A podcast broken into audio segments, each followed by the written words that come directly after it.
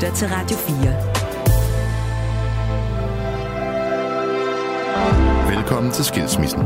Din vært er Marie Sloma Kvartrup.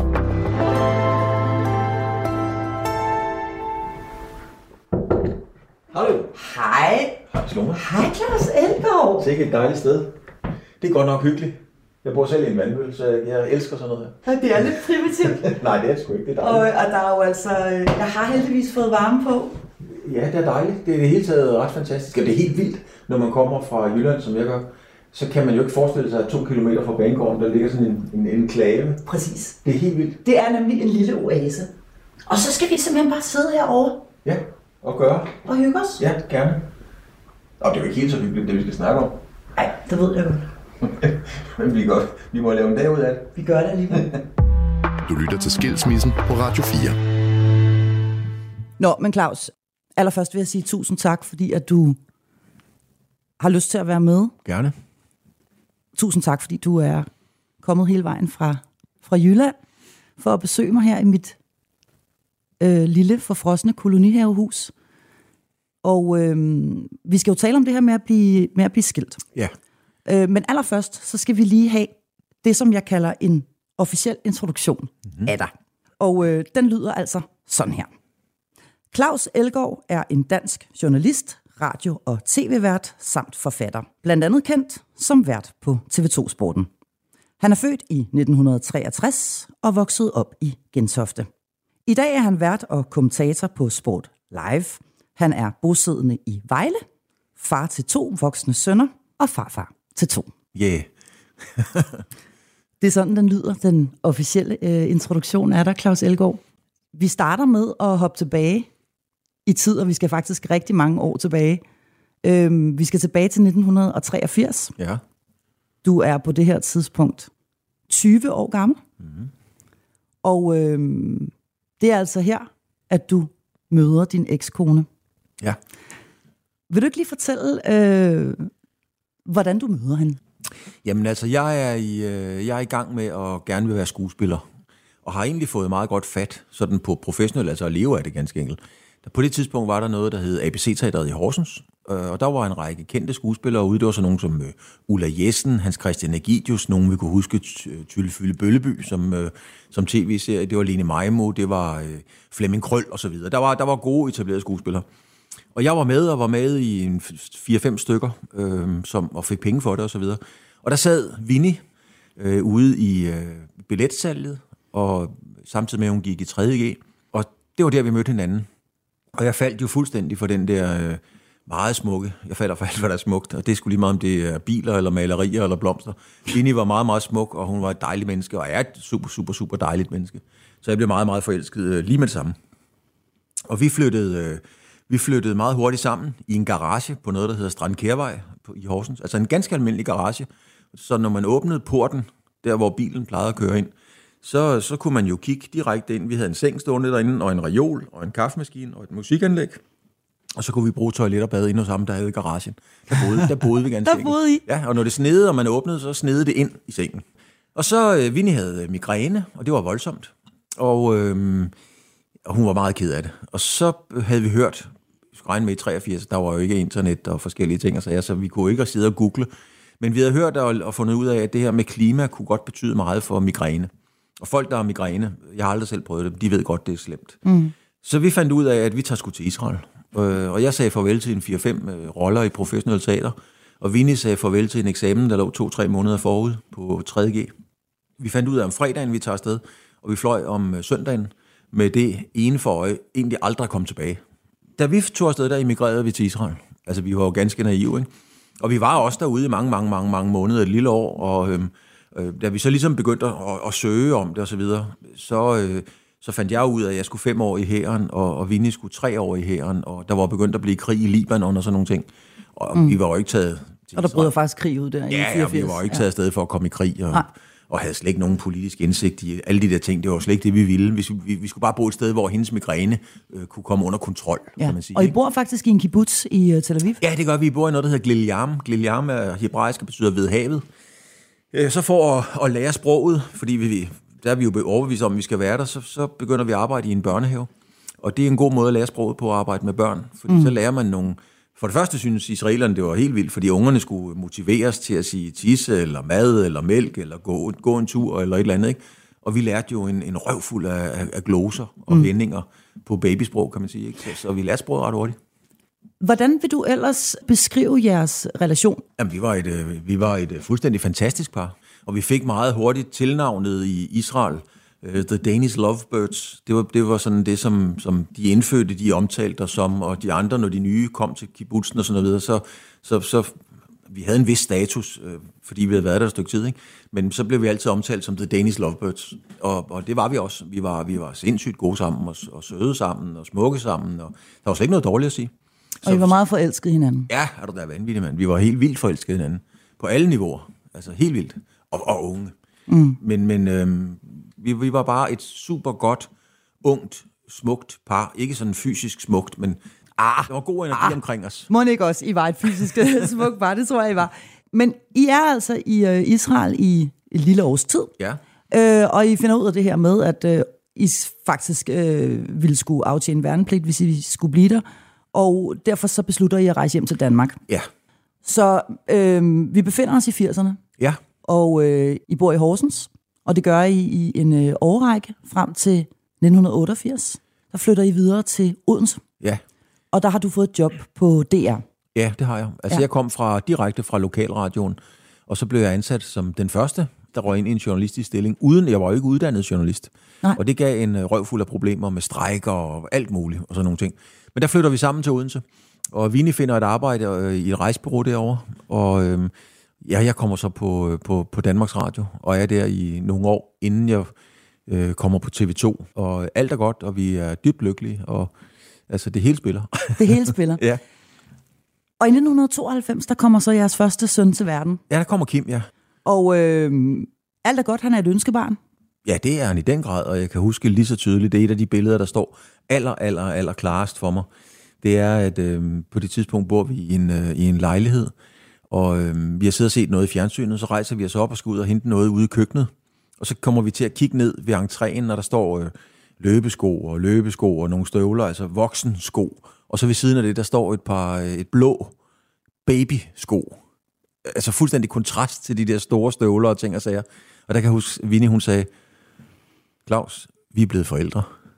Og det var sådan et vanvittigt smukt billede.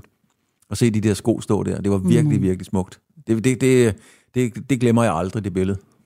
Det var som om, at det gik op for hende der, eller sådan, nu er Ja, vi, vi vidste det jo godt, ikke? Familie, men, men, ja. men det var bare sådan, der blev det materialiseret og, og sådan nogle ting, ikke? Og, ja. og, og du ved, man kan tage billeder af børn, der, der så går det første skridt, og så får de skiftet blæ, og så gør de alt muligt og sådan nogle ting. Og det er jo sådan, kan man sige, det er jo klassiske billeder, og de er også smukke. Men, men det der billede af de der små, bitte, bitte sko ved siden af ja. vores sko, der var vi skulle blevet forældre. Og det er I også gode til at være? Ja, det synes jeg faktisk, vi er. Altså, vi er, vi er ret enige om, hvordan, øh, hvordan vi skal opdrage vores barn. Mm. Øhm, så, så der var ikke nogen konflikter omkring det og sådan nogle ting. Vi var meget, meget enige om, at, at vi var strenge, men, øh, men kærlige. Ikke? Der har aldrig været nogen som helst øh, disputs om, hvordan vi skulle gribe børnene an. Det har der ikke. I er kortvejt fra hinanden i øh, under et år. Mens, ja, det er, jeg, øh, tror, jeg, jeg tror, det er 6, 6 eller 97, der, der har vi noget krise og noget værk. Ikke? Og, ja. og du, jeg kan simpelthen ikke engang huske, hvorfor vi får den krise. Hvis jeg skal være helt ærlig, så kan jeg faktisk ikke engang huske det. Men der finder vi ret hurtigt øh, sammen igen, fordi ja. det, det er vi ligesom enige om, at, øh, at det er det, vi skal. Så, mm. så vi finder ret hurtigt sammen igen. Og så får vi jo barn nummer to, Lasse som øh, kommer til verden i 1996, yes. og så besejler I, ligesom kan man sige, jeres relation øh, ved at få barn nummer to. I øh, er også flyttet i hus mm-hmm. øh, i øh, Odense. I har begge to et rigtig dejligt arbejdsliv. Øh, nu har I to små drenge, og I er på alle ledere og kanter det, man kan kalde for en klassisk kernefamilie. Ja.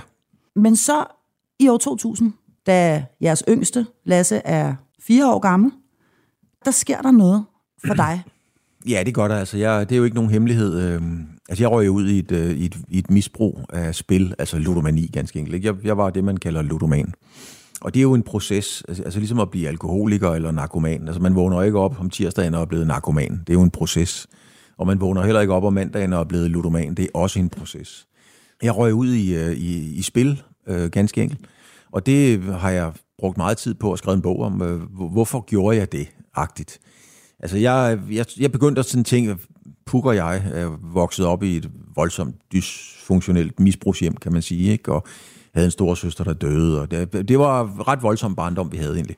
Og det har egentlig aldrig givet skylden for det, men, men, men der var bare mange ting, jeg på det tidspunkt af en eller anden årsag havde, havde behov for at få bearbejdet. Altså tænke over tingene du, Jeg begyndte sgu at tænke over mange ting, og så søgte jeg efter et øh, frirum, ligesom når øh, alkoholikere sidder nede på bænken, så, så, så føler de jo, at, at her er der helle, her kommer der ingen rodekuverter, sure koner og kærester og, og grædende børn og ting og sager. Og det er jo for helvede en vildfarelse. Og, og jeg var ude i den samme vildfarelse. Jeg fandt min bænk, det var rouletten på casinoet ganske enkelt. Jeg følte, når jeg stod ved den, så blev jeg fri for at tænke over alle de der ting, som, øh, som, som begyndte at ramme. Og det var, det var sådan den ene del af, af, af mit liv. Og, og den anden del var, at jeg var begyndt at blive, eller jeg var en meget kendt og, og fætteret studievært. Jeg fik de store opgaver og, og ting og sager, og jeg skulle være vært på den store mission sammen med min søster Puk Elgård, øh, hvor man skulle sende en dansker ud i rummet og så videre. Det, altså, vi var, vi var voldsomt meget eksponeret, og det tror jeg måske, jeg havde lidt svært ved at håndtere. Samtidig med, at jeg gik og spekulerede på alt det andet og sådan nogle ting. Og det betød jo så noget uro og noget bølgeskvulp i, øh, i forholdet til, til Vinnie. Så, så det var ene og alene min skyld. Øhm, og der var ikke nogen udefra kommende øh, mænd, kvinder og andre ting, som egentlig kom ind og, og forstyrrede vores parforhold. Det var ene og alene øh, rod i mit hoved, som, øh, mm. som, som gjorde det. Ikke også? Og det var, det var det, der blev øh, årsagen til, at vi, øh, vi gik fra hinanden. Og det er faktisk dig, der tager beslutningen om, at I skal skilles? Ja, det er det. Det er det. På det her tidspunkt, hvor du tager beslutningen, er Vinnie klar over, hvad der egentlig foregår? Altså ved hun, at nej, du er ude i et misbrug på det her nej, tidspunkt? Nej, det tror jeg faktisk ikke. Jeg tror, hun måske har en, en fornemmelse af det, at der er et eller andet galt, men jeg tror egentlig ikke, at hun konkret ved, hvad det egentlig drejer sig om, og hvor slemt det er. Jeg kunne jo godt lyve og sige, ja, men der kommer lige noget amerikansk fodbold, eller et eller andet om natten, som skal laves over på TV2, og have det her alibi for, hvorfor jeg ikke kom hjem fra arbejde klokken 8 eller 9, eller når nyhederne var færdige. Ikke? Det var jo nemt at sige det. Øhm, så, så derfor havde jeg jo en, en god, skal vi sige, eller i går så en god og gyldig grund til ikke at komme hjem. Men jeg tror måske, hun har haft en fornemmelse af, at der var et eller andet galt. Og det kan også godt være, at vi har troet, at, at der var nogen, en anden dame eller noget andet af den slags og sådan nogle ting. Men, men jeg var nede på casinoet. Men var der mange aftener, hvor du ikke kom hjem? Var der mange nætter, hvor du ikke kom hjem? Ja, ja, altså der, efterhånden som det eskalerede, det blev mere og mere og sådan nogle ting, ikke, så var det jo tre, fire, fem gange om ugen, jeg var på casino. Mm. Altså når jeg havde penge ganske enkelt. Ikke? Altså, det, det, er jo, det kræver jo nogle penge at gå, at gå på casino. Det er jo det, der er så, så, så voldsomt ved spil, det er, at du kan jo være alkoholiker i dag for, for, for 120 kroner om dagen, så kan du købe to flasker gin nede i, i Aldi, ikke? Øh, men hvis du har 120 kroner af ludoman, så kan du købe halvanden skrablod til lykke med det. Så skal du stadigvæk have 23 timer og 48 minutter til at gå. Mm. Så, så, så når jeg ikke havde penge, så blev jeg jo restløs, og, og havde det ligesom... Min far døde af druk, han var alkoholiker. Øhm, jeg har jo også set ham have abstinenser og svedeture og så videre. Ikke? Og jeg havde det jo på samme måde, når jeg ikke kunne komme ud og spille. Men det her misbrug, som jo tager til, mm. det gør du ikke din, din kvinde, din Nej. børns mor, din partner i, at du kæmper med de her ting? Nej, og det, var, det er jo altså, ikke en af. Det er jo den største fejltagelse, jeg har begået i, i mit liv. Ikke? Det er jo klart. Altså, også, hvis jeg ser tilbage, så skulle jeg jo have sat mig ned over køkkenbordet og taget den i hånden og sagt, prøv at høre, der er sgu noget, vi skal tale om. Ikke? Jeg skulle have gået ind på TV2 og sagt, prøv at høre, chef, der er noget, vi skal tale om, og så videre. Og så var det jo blevet løst på et eller andet niveau, eller jeg havde fået et tilbud om, at det kunne blive løst i hvert fald på et eller andet niveau. Ikke? Men det gjorde jeg ikke. Øhm, jeg, jeg troede jo, at øh, jeg, jeg kunne styre det, eller klare det selv, og så videre. Ikke? Og mm så kommer man længere og længere, eller jeg kom længere og længere ud i sumpen, og, og længere og længere ud i afhængigheden af det, og sådan nogle ting. Ikke? Mm. Og så tog det jo fuldstændig overhånd. Og så bildte jeg mig selv ind, eller jeg ved, jeg, altså den dag i dag, jeg skulle ikke helt klar over, om, om det var det rigtige, men jeg, jeg, jeg sagde til mig selv, Claus, du er nødt til at komme væk fra denne her familie. Fordi hvis du trækker dem med i et økonomisk fald, vi havde et hus sammen og sådan nogle ting, hvis du trækker dem med ned i mudderet og i dønnet, øh, så, så vil de blive præget af det resten af livet. Og, og øh, Kim og Lasse kommer til at vokse op på tredje sal på Nyborgvej. Det er der kommet rigtig mange gode børn ud af. Mine børn skulle bare ikke vokse op på tredje sal på Nyborgvej. Jeg vil gerne have, at de bliver boende i huset. Øhm, og, og så tænker jeg, hvis jeg skrider og forlader det her, men Vinnie og drengene kan blive boende, altså så, så Og jeg ved godt, at det kan lyde som at pusse glorien og en, og en lam undskyldning og sådan nogle ting, men i min bevidsthed på det tidspunkt, der var det rent faktisk sådan, jeg tænkte. Mm. Og jeg tænker det stadigvæk i dag, når jeg kigger på, at jeg har to velfungerende sønner og to dejlige børnebørn og så videre, som, som, som er kommet skide godt afsted ikke, og har det rigtig godt, at, at jeg tænkte, okay, så var, så var det måske ikke helt så dumt. Altså, det, det, der var noget rigtigt i det. Mm. Øhm, Men må jeg spørge dig om noget? Er en af grundene til, at du ikke øh, rækker ud, blandt andet til Vinnie, men også til din chef, øh, og siger, hey, jeg har et problem her. Er det også, at du skammer dig?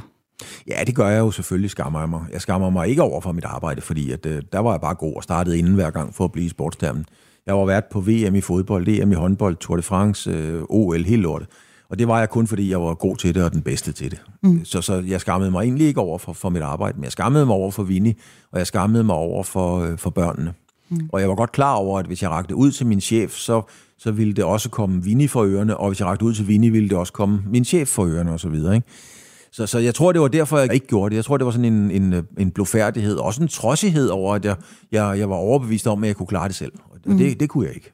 Hvordan pokker fik du det til at hænge sammen i forhold til, jeg tænker, at I må have haft et, en eller anden form for fælles økonomi? Nej, det havde vi ikke. Det havde I ikke? Nej.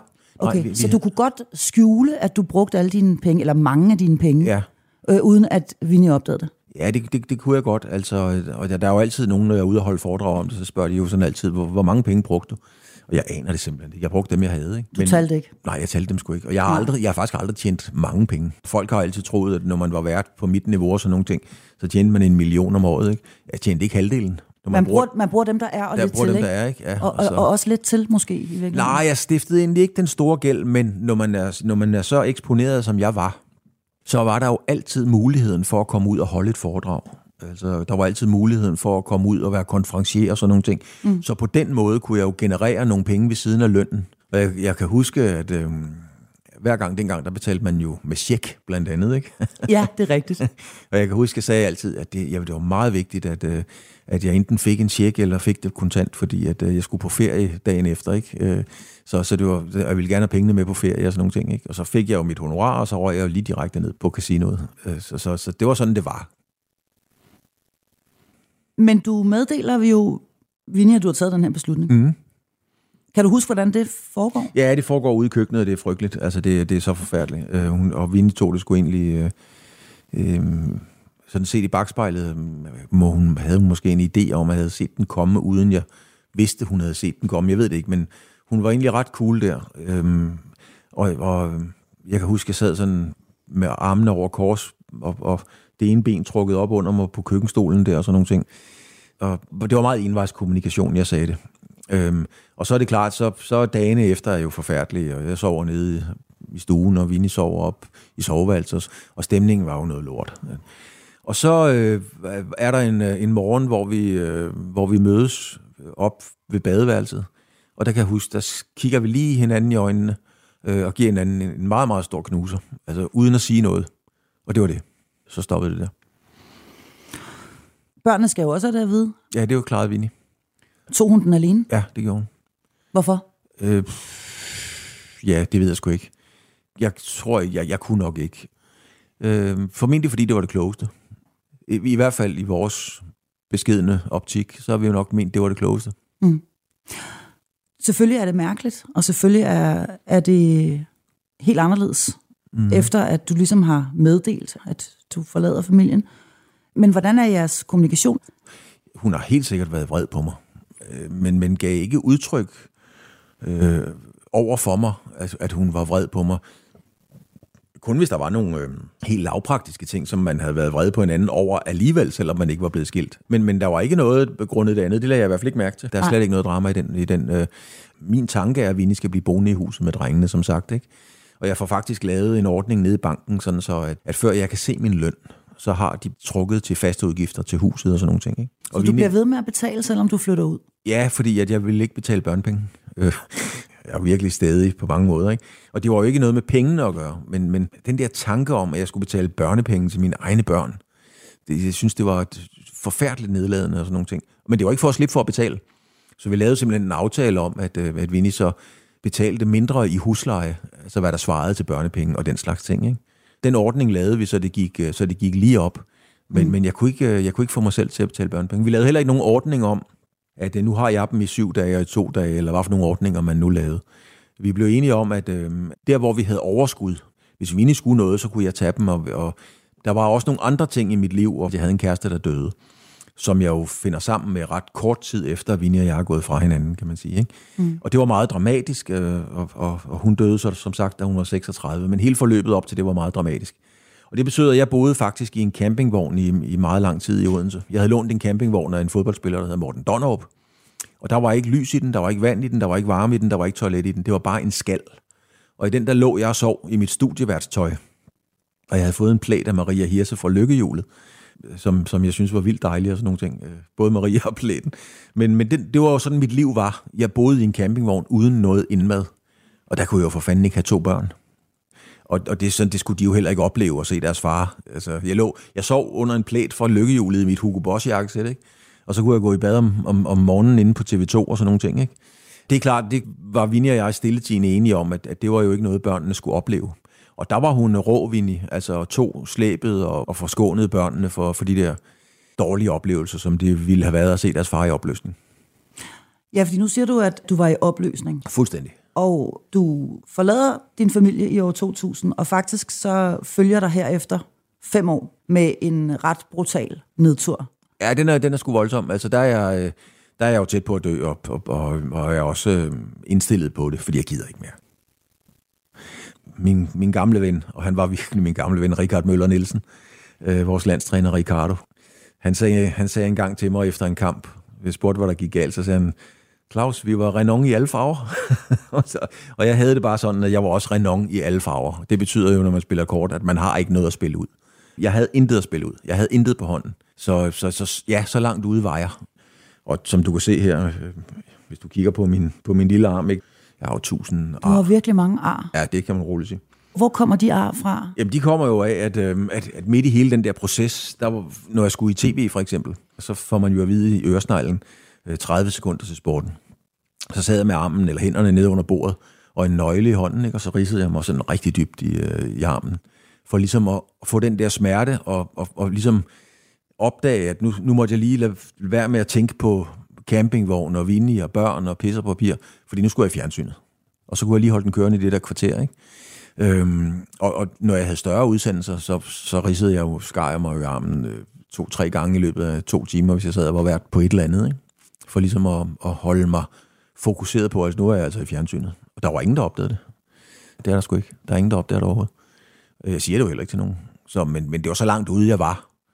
Og, og det kulminerer jo på et tidspunkt. Øhm, altså, når man ikke har nogen penge, altså, så, så kan du ikke spille, som, som sagt. Vel? Altså, og når jeg ikke havde det, så kunne jeg jo ikke sove. Altså, der var mange, der tænker, så læg dig dog til at sove. Men det kan man ikke, når man har abstinenser. Altså, så, så kører det hele jo på en, ikke? Så tog jeg toget til København, og det kunne jeg, fordi at vi havde sådan et togkort fra, fra TV2. Og så gik jeg rundt om søerne i København. Kørte fra Odense derover, og så gik jeg rundt om søerne, alt efter hvornår jeg havde fri. Så var jeg jo derovre klokken 1 om natten, hvis jeg havde haft vagten klokken til 22.45, ikke? så var det ved et tiden. Så gik jeg 5, 6, 7 timer rundt om søerne. Bare vade rundt om søerne. Og så en morgen kommer jeg tilbage til banegården, og så står jeg og venter på, på toget tilbage til Odense. Og så kommer der sådan en posemand hen til mig. Han havde sådan tre plastikposer i hver sin hånd, ligesom fuldstændig fra en amerikansk film. Ikke? Han nærmede sig sådan lidt på omgang, og så kigger han på mig og siger, han, øh, er det dig, der er Claus Elgaard? Så siger jeg, ja, det er mig. Og så kiggede han sådan igen på mig, og så sagde han, altså dig fra tv. Han ville være helt sikker. Så ja. siger jeg, ja, ja, det er mig. Og så sagde han, du ser godt nok træt ud. Hvad sker der inde i dig, da han siger det der til dig? Ja, der, der får jeg jo bekræftet øh, det, som jeg godt ved, at øh, jeg ikke bare er på vej ud over kanten, altså jeg er ud over kanten. Ikke? Så, så jeg, var, jeg var virkelig renon i alle farver, og på et tidspunkt, der, der finder jeg ud af, at nu gider jeg sgu ikke det her mere. Altså jeg var virkelig afklaret med det, jeg, jeg gider det simpelthen ikke mere. Så jeg havde bestemt mig for at, at hoppe i havnen, helt bogstaveligt. Ikke? I min bevidste bevidsthed er jeg helt fast besluttet på, at den aften, når jeg ikke har flere penge at spille for, så har jeg heller ikke mere liv tilbage på kontoen. Det løber ud sådan parallelt. Ikke? Og da jeg så ikke har flere penge tilbage at spille for, så forlader jeg casinoet og drejer til højre og går ned mod havnen, fordi det er ligesom der, jeg ligesom har tænkt, det er nu, nu er det nu, ikke? Øh, jeg kan ovenikøbet huske, at jeg havde taget noget ekstra pænt tøj på den dag, fordi jeg skulle have pænt tøj på, når de fandt mig. så, så det kan jeg huske lidt tydeligt. Så det var jeg meget, meget klar over, at nu var det nu. Øhm, men, Du har men det, simpelthen taget pænt tøj på. Ja, ja. Det, det, det er simpelthen fordi, at når man er derude, så vil man ikke være til besvær. Nej. Øhm, og jeg, var, jeg har altid været forfængelig, og jeg tænkte, hvis, når de finder mig, så skal jeg skulle se pæn ud. Altså, Ja. ja. og da jeg så kommer der ned, så kigger jeg jo ned i det der vand der, og så ligger der sådan en, øh, en blå mælkekarton skåret over på midten, ligesom hen i børnehaven, når de har lavet et eller andet i mælkekarton. Og så kan man se det hvide indeni og det blå udenpå. Og den lå sådan og bankede op sammen med bølgerne i, op mod boldværket. Øh, og, og det billede ser jeg jo for mig selv. Jeg siger, okay, på et eller andet tidspunkt kommer jeg jo også op og ligger skulp op mod et eller andet. Ikke? Og hvis der er nogen, der tager det billede, ja, det synes jeg ikke lige, drengene skulle se, kan man sige, vel? Og det får mig sådan virkelig til at tænke på det igen. Altså, og jeg tror måske bare, at, at i dag tænker jeg, at det er nok den undskyldning, jeg har let efter for ikke at gøre det. Hvis der var kommet en, øh, en fugl eller en blå bil, så havde jeg nok også fundet en eller anden forklaring på, hvorfor jeg ikke skulle gøre det. Men i min bevidste bevidsthed, der gik jeg derned fuldstændig overbevist om, at det var det. Jeg får sådan lyst til at spørge dig, hvem spørger Claus Elgård i løbet af de her fem år, hvordan han har det? Jamen, det er der faktisk ikke nogen, der gør. Og, øhm, og, og jeg bliver tit spurgt og tænker også sådan, er du bitter over, at der ikke var nogen, der gjorde noget? Og det er jeg faktisk ikke, Marie, fordi at, at øhm, min indstilling til tilværelsen og livet, det er jo også, jamen, hvad gjorde du selv? Jeg kunne selv have opsøgt nogen. Men der er ikke nogen, der opsøger mig og siger noget. Men de ved det jo heller ikke, fordi når man er, når man, når, når man er ude i et misbrug, så, så lyver misbrugere lyver. Altså man, har, man siger jo sådan, hvordan ved man, at en misbrug lyver? Han bevæger læberne. altså, ja. altså sådan er det bare, ikke? Sådan er det bare, der er, fordi der er så meget, der skal dækkes over. Hele tiden, ikke? Ja. Og, øhm, og når nogen kom ligesom og antydede til mig, det kunne være min søster, eller nogen siger, hvad fanden er det, vi hører, hvordan er det, hvad? Jeg siger, ah, prøv at høre, folk de snakker, man, og røven går ikke, og I kan jo se ind i fjernsyn. Det går fint, de kan ja, bare se, hvad, hvis det var gået så dårligt, så skulle der ikke været vært på alt det, jeg har været på, og sådan nogle ting. Mm. Og det lukkede den jo ligesom. Du lytter til Skilsmissen på Radio 4. Men på et tidspunkt, så kommer min gode ven, øh, Jan Nielsen, som jeg har været ven med i, i ekstremt mange år, og jeg er det stadigvæk selvfølgelig. Han kom til mig, og så siger han, øh, han parkerede ude for en campingvogn, og så sagde han, Claus, vi skal lige ud og køre. Jeg vidste faktisk ikke, hvor vi skulle hen, eller hvad der skulle ske. Men jeg var på det tidspunkt så, øh, så afvæbnet og så apatisk, så han kunne have kastet mig ind i, i, i, i alt. Altså, jeg var, jeg var, Du gik bare med. jeg gik bare med. Ja. Altså fuldstændig. Hvis han havde sagt, at jeg skulle gå ud over kanten, så havde jeg gjort det, og hvis jeg skulle bage en kage, så havde jeg også gjort det. Altså, jeg gjorde bare det, der blev sagt. Ikke? Vi- Jeg kørte med. Så kørte vi til Strib, øh, under broen der, og så slog Jan et lille campingbord op, og en termokande og to kopper kaffe, og så satte vi os ned, jeg anede stadigvæk ikke, hvad der skulle ske. Da vi så kommer i gang med at snakke, så siger han, Claus, nu, nu, altså, nu er du nødt til at stoppe det her, fordi ellers så dør du. Altså, du simpelthen, øh, altså, nu, nu må du bestemme dig, også for, for vores andres skyld. Altså, enten må du lægge dig til at dø, eller også så må du lade være, fordi hverken du eller os kan holde til det her. Og det var sgu ikke sådan, øh, det var egentlig ikke sådan en, vil du ikke godt lade være med at dø? altså, det var så meget mere kynisk, kan man sige, men det var også det, der var det gode, fordi det var kærligt ment. Altså, nu, må- nu må vi have fred, både dig og os. Nu må du finde ud af, hvad du vil. Du og dig. Altså, helt enkelt. Det var, det var budskabet. Vil du leve, eller vil du dø? Ja, det var simpelthen det, han sagde til mig. Og, og så sad vi og snakkede om det, og der bliver jeg bare afklaret på, at nu stopper det her. Altså, nu må jeg gøre noget. Fordi jeg er, jeg er jo en... Øhm, altså, jeg, jeg er sgu en fighter øh, jeg har nået det, jeg har nået, fordi at jeg har øvet mig, og jeg har været disciplineret, og jeg har været... På den måde er jeg jo stærk, da jeg fik en blodprop i hjertet for, for halvandet år siden, ikke? Altså, det får jeg om fredagen. Øh, er på arbejde i tirsdag, studie hver torsdag og løb 8,5 km om fredagen, ikke? Så der er ikke sådan, at jeg lægger mig ned og piver, vel? Men, men der, der var jeg bare smadret. Altså, jeg var fuldstændig smadret. Men så tænkte jeg, fuck det, nu giver vi det en chance mere. Nu går jeg sgu all in på at give det en chance mere. Så jeg gik i behandling og, og gjorde alle de der ting. Og der var Vinnie også stærk. Altså hjalp mig meget ved at være der, tage børnene og, og, og, og prøve at, at, at få den dårlige samvittighed sådan væk fra skuldrene og sådan nogle ting, ikke? Og det var selvfølgelig også hjælp til selvhjælp fra Vinnie, fordi det var ikke kun fordi, at hun så det helt store lys i mig, men når man har to børn, så kunne hun jo også godt se fornuften i, at jo bedre jeg havde det, jo bedre ville børnene jo også se hele situationen, kan man sige. Ikke? Mm. Så det var i høj grad også for børnenes skyld, men, men bestemt også for min skyld.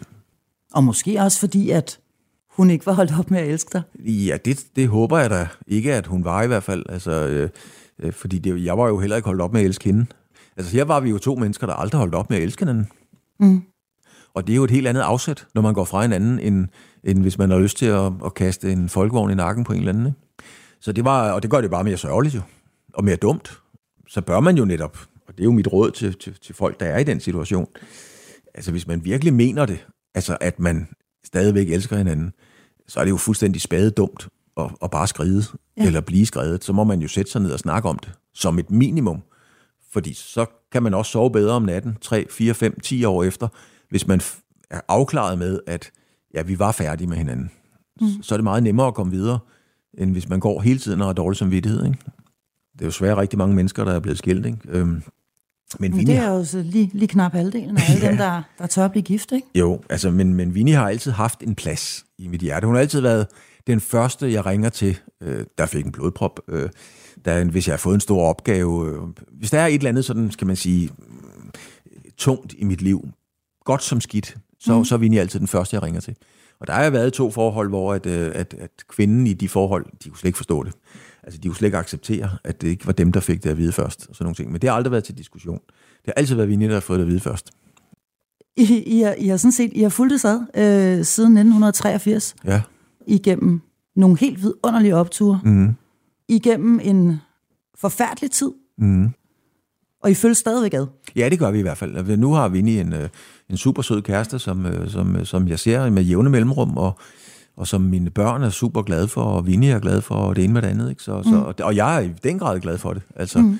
øhm, og der er ikke noget med sådan, det gør ondt. Og, jo, når man sidder op til jul, det tror jeg også alle skilte mennesker kan tænke, så, så sidder man jo og tænker tilbage, og, og, og tænker på juletræet og børnene og kernefamilien og alle de der ja, ting, ikke? så kan du godt lige smutte tilbage til huset i, ja, i Odense en kort stund og det, kernefamilien. Det kan jeg da slet ikke undgå, altså slet, slet ikke. Øhm, men jeg har jo også holdt jul med Vinnie og, øh, og, og, og min egen kæreste og så videre, så, så, så vi har holdt jul sammen og alle de der ting. Det har vi, det har vi også prøvet. Altså, ja. der, er, der er ikke noget der.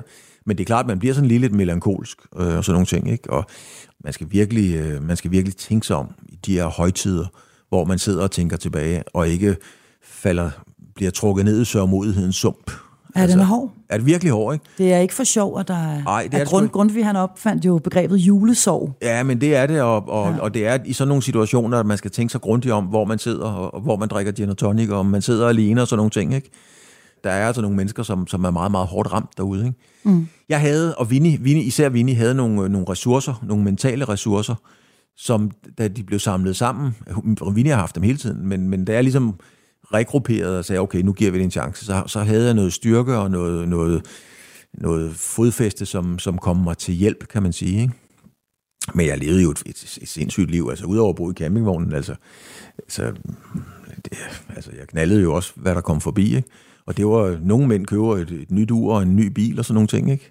Altså, jeg, jeg røg ind i øh, ministre og popsanger og studievært og hvad fanden der ellers kom forbi. Jeg var sgu ligeglad. Og det var ikke for at bekræfte mig selv. Nej, du, gav, du gav den gas på damefronten. Fuldstændig. Ja. Jeg var iskold. Øhm, og jeg elskede alle dem, jeg var sammen med. Altså virkelig. Men, øh, men det var voldsomt. Det var på en eller anden måde bare, sådan hører det i hvert fald, speederen i bund.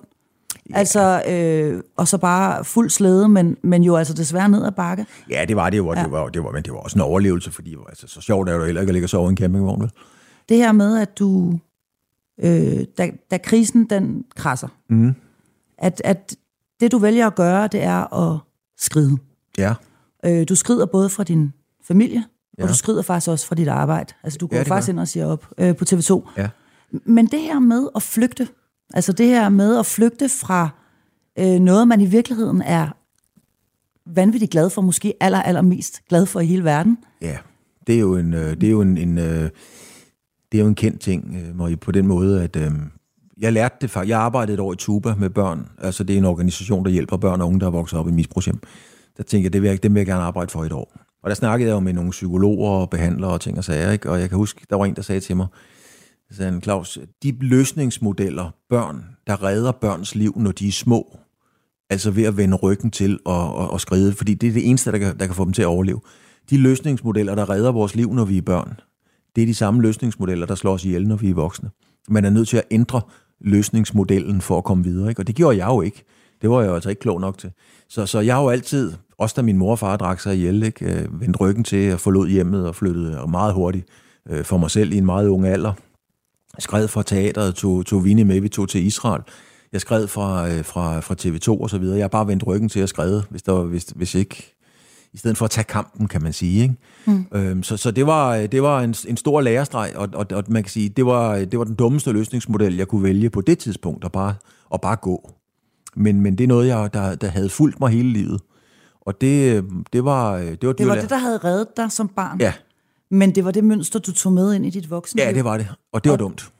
Og man kan sige, det er jo i virkeligheden dobbelt op på flugt, fordi du flygter både ind i ludomanien, Ja. altså du dulmer dig selv, det adspreder dig, det, det, det får, får de svære ting til at trække lidt i baggrunden. Du, får, du, du beskriver det som et frikvarter, men, ja. men det er jo i virkeligheden en flugt, og det, Ja, ja, jeg flygtede fra alt, hvad der var at flygte fra. Altså, ja. og, og hvis ikke der var noget at flygte fra, så fandt jeg bare på noget. Ikke? Altså, det var jo sådan, for mig på det tidspunkt, altså hvis ikke der var et, is, et isbjerg sådan i horisonten, så lagde jeg bare kursen om for at finde et, jeg kunne sejle ind i.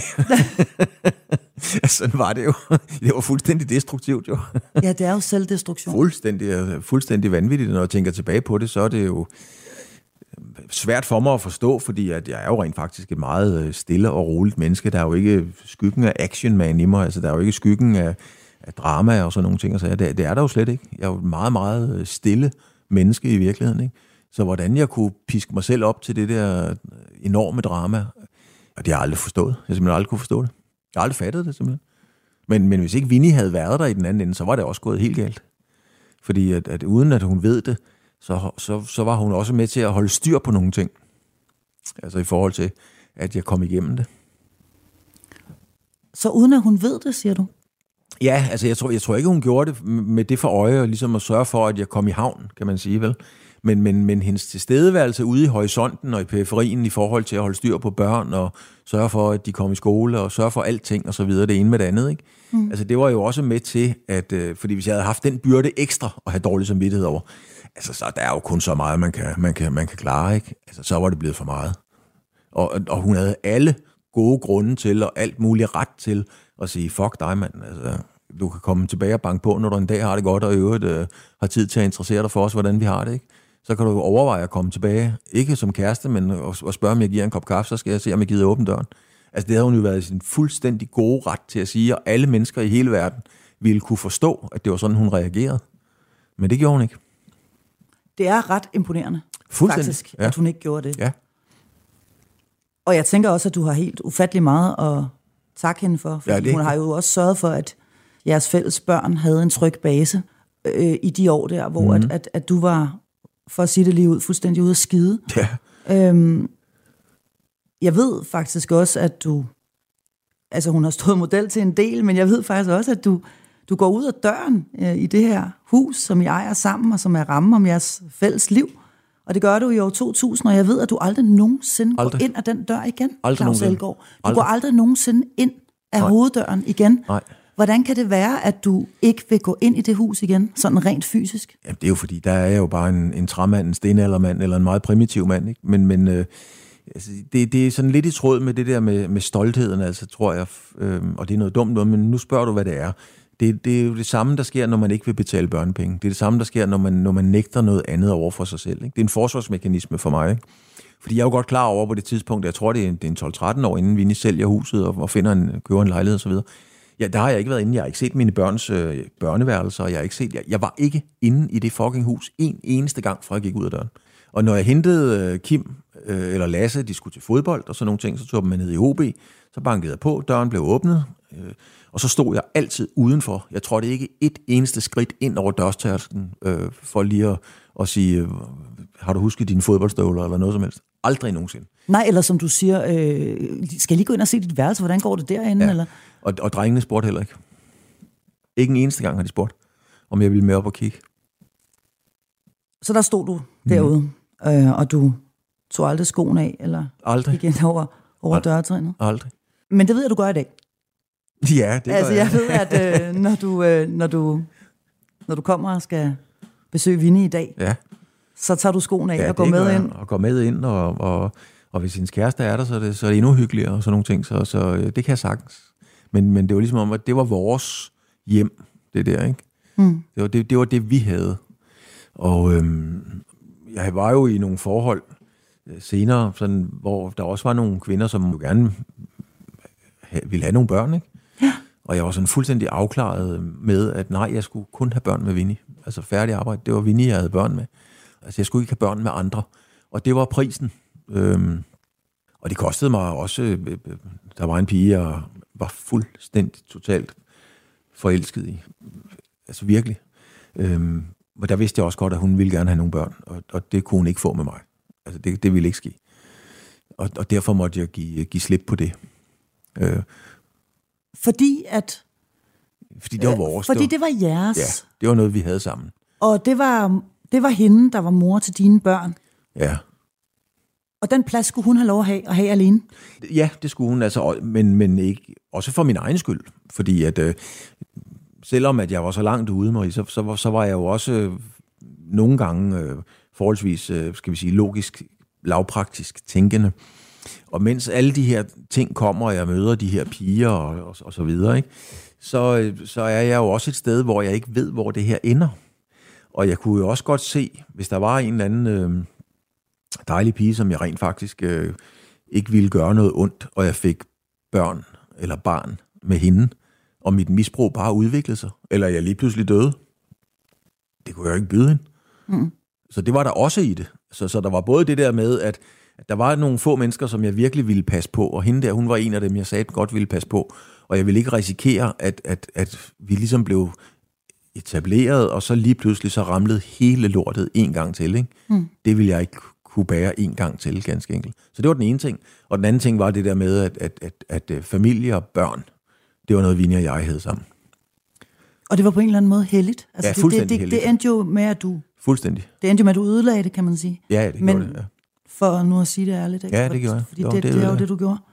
Men, men det skal have lov til at stå, og det skal Ja. have lov til at være, som det var. Ja, det, det var sådan et, øh, det, var et fundament. Det var, det var mit lille slot. Altså, det var det, var det jeg havde øh, at være stolt af, kan man sige. Ikke? Altså, sådan i, ja, at være stolt af billedet af, dengang det var godt. Øhm, så, så, så der, det, er, altså, det var grunden til, at, øhm, at det kostede mig et par, et par forhold, ganske enkelt. Mm. At jeg kunne ikke give slip på Vinnie. Ikke fordi jeg egentlig ønskede et nyt forhold til hende, men hun var der, og og når vi snakkede børn, så sagde jeg, det, det kan jeg ikke. Jeg, jeg, jeg har børn med Vinnie, jeg har de børn, jeg skal have færdig arbejde. Mm. Og det er klart, det er jo en hver kvinde. Det slukker jo lyset i øjnene på mange, ikke? Og det kan jeg satme godt forstå. Ja. Altså, det er jo også en voldsom melding at komme med, men jeg kunne jo lige så godt være ærlig. Har du dårlig samvittighed over for Vinnie den dag i dag? Øhm, ja, det altså... Jeg har faktisk, øh, jeg har faktisk undgået at stille mig selv det spørgsmål øh, mange gange, eller altid. Når jeg ligesom kommer ind på det, så kan jeg godt mærke, så undviger jeg den. Men nu spørger du. Jeg ved det, jeg ved det faktisk ikke. Jeg ved det faktisk ikke, fordi det er rigtigt, at vi kunne godt have sat os ned øh, under, under trænlampen, taget en anden i hånden og snakket om, hvad gør vi nu? Men jeg var også så langt ude og så fucked up, så, så man kan sige, den realistiske sandsynlighed for, at det var endt godt, den var på det tidspunkt ikke ret stor. Så, så jeg var, det, det var også sådan, så, så set i det lys, så, så tror jeg stadigvæk, og det er jeg nødt til at tro på, for ellers har det hele jo været spildt, så er jeg nødt til at tro på, at ja, det var det rigtige at gøre. Og hvis det var det rigtige at gøre, så har jeg jo ingen grund til at have dårlig samvittighed. Men hvis jeg ikke tror på præmissen om, at hvis ikke at jeg havde gjort det, så risikerede vi, at så har der været død og ødelæggelse i det lille hjem, ikke? Ja, så har jeg masser af dårlig samvittighed. Så, så, så jeg, jeg lever i troen på, og, og, og, og overlever i troen på, at det var det rigtige. Det kan jeg godt forstå, du gør, og det synes jeg, du skal blive ved med. Men kan man sige, at Claus Elgaard, han skulle helt derud? Han skulle helt derned? Ja, det, Øh, og altså, du skulle have den røvetur, ja, før at du kunne bygge dig selv op igen, og, øh, og faktisk jo sidde over for mig i dag og have det godt. Ja, jeg har det rigtig godt faktisk. Øh, Ja, det skulle jeg nok. Altså, det, det skulle jeg nok. Øhm, ja, det, er det er der jo en, det er der jo nok nogen udefra med forstand på den slags ting, der har læst bøger og sådan nogle ting, der, der bedre kan analysere sig frem til. Altså, jeg håber ikke for nogen, at de kommer ud i, øh, i, i den nedtur, som jeg var ude i. Fordi det, det, det vil slå de fleste mennesker ihjel. Det, det tror jeg ikke, der er nogen tvivl om. Så det ønsker jeg ikke for nogen. Øh, Så jeg, det der med, at man skal ned og ramme bunden og så videre, det synes jeg er et, en dum kliché og et narrativ, som ikke passer. Der, mm. der er ikke nogen grund til, at man skal ned og ramme bunden. Nej. Det synes jeg ikke, der er. Jeg kom ned og ramte den. Det, det, det gjorde jeg. Men om, jeg, og, om det ændrede mit liv og så videre, om jeg skulle derud, det ved jeg sgu ikke mig. Jeg, jeg, ved, det, jeg ved det simpelthen ikke. Jeg, jeg kom derud, bottom line, jeg landede derude, ikke? Og, og jeg tog mig sammen, altså jeg, jeg rodede mig selv ud i det, øh, og jeg rodede mig også selv ud af det. Altså det var jo det, jeg gjorde. Det var min egen skyld, jeg landede der, og fandt mig også min egen skyld, jeg kom tilbage. Og så tror jeg, vi skal huske at sige i denne her forbindelse, at lige præcis den køretur mm. til Strib, Ja, den var en væg. og det campingbord, der blev foldet ud, og den kop kaffe, der blev skænket Ja, der, ja. var et øh, vendepunkt for Ja, dig, og det var- også en helt ekstremt vigtig øh, gestus fra en ven. Ja, ja, det var, det var meget mere vigtigt end at møde en postmand, og det var meget mere vigtigt end at stå og overveje at hoppe i havnen nede i Odense og sådan nogle ting.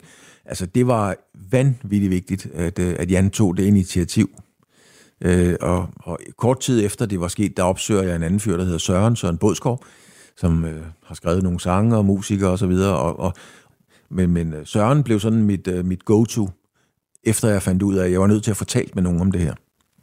Altså, så det, det, det blev ham, og ham opsøgte jeg øh, næsten hver dag en periode, og, var, og selv vand ud af ørerne og sådan nogle ting. Ikke? Mm. Så, så det var, men, men da Jan pakkede det der campingbord ud, det var i den grad et vendepunkt. Fordi der var jo faktisk ikke nogen i de her fem år, Claus Elgaard, hvor du jo er en distanceblænder, fordi du mm. har et flot jakkesæt på, og du er en enormt øh, fætteret og kendt og enormt øh, dygtig studievært, der, der, der, der trænger igennem til dig, eller som, eller som stopper op og siger, der er sgu da et eller andet helt galt, hvad gør vi her? Nej. Før, før, øh, før Jan han gør det her. Nej, det er der ikke. Og, og jeg synes bare, det understreger vigtigheden af, at man, hvis man har kendskab til, at nogen vidderligt er meget, meget langt ude, også så langt ude, at deres liv er i fare, Det, det, at man så interagerer. Ja, det, det skal man jo. Altså, det, det skal man jo. Det, jeg er jo godt klar over, at man kan ikke... øh, Man går jo ikke over og banker på døren hos en nabo, som man næsten ikke kender, fordi man har en idé om, der er noget galt. Det gør man jo ikke. Nej. Altså, men man kan sagtens gøre det hos øh, gode venner, øh, nære kolleger og, og, og, og så videre. Og det er bedre at banke på en gang for meget end en gang for lidt. Altså, det er det bare. Og det, men vi lever i en, i en kynisk, øh, distanceret verden. Øh, jeg håber, at som TV2 synger, giver os lige et præg, når, ting, når vinden vender igen, kan man sige. Ikke? Mm. Jeg synes, der er ved at komme en brise af, at der er noget mere medmenneskelighed, noget mere forståelse, noget mere overskud og sådan nogle ting. Og det håber jeg virkelig vinder indpas, for der sidder kraftedet med mange ensomme mennesker derude, hårdt ramte mennesker, som, øh, som, som vi måske et eller andet sted godt ved, at der er brug for hjælp, der er brug for et eller andet.